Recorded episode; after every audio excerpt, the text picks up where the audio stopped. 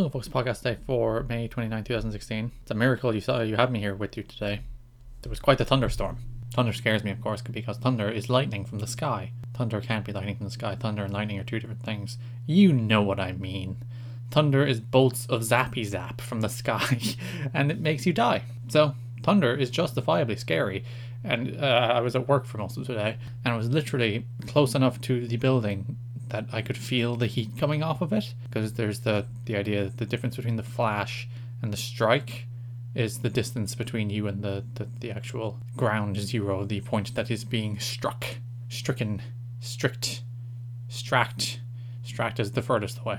Anyway, so yeah, it was literally instantaneous. Flash and bang, thunder, lightning, crashing to the floor. I wonder, was it Thor coming down? Maybe. Probably not, because Thor isn't real, or maybe Thor was real. Maybe all of Norse myths are real, because Norse myths were religion in their day. I wonder when our religions will become myths.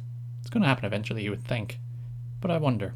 But today, after my brief detour about being hit by lightning, and actually not being hit by lightning, it's another edition of Wandering Through Wikipedia.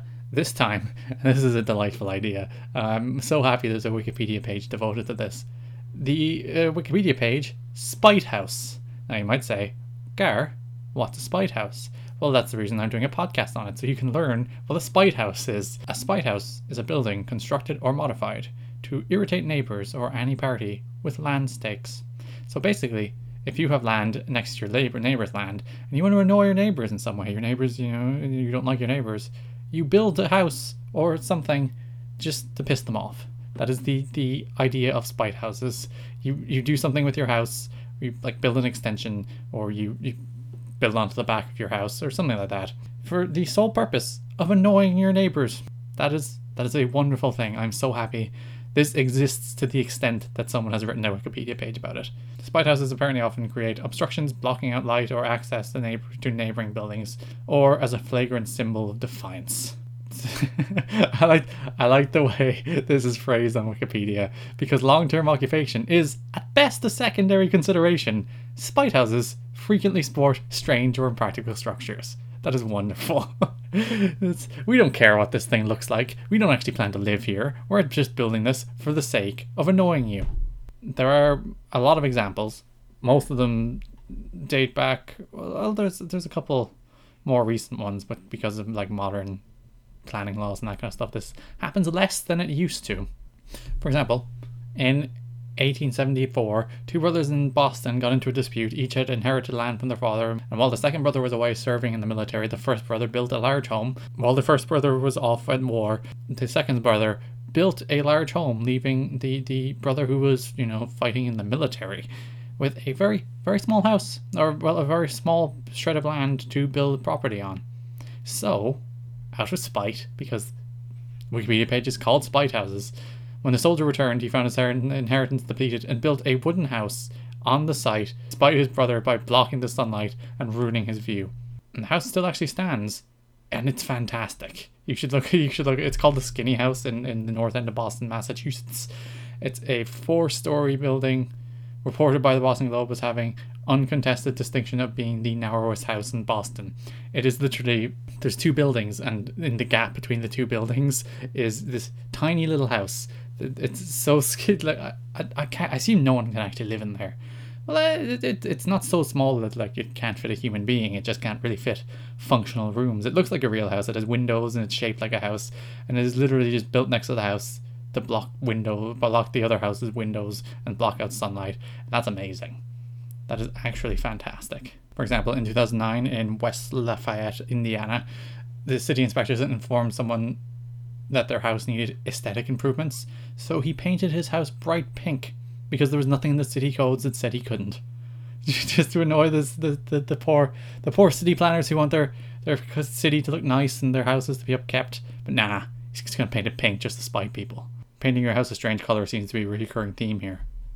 Usually painting it pink. That's kind of cutting off your nose to spite your face, but still, your house will look terrible just so, you know, you annoy some people. For example, there's the Alameda Spite House.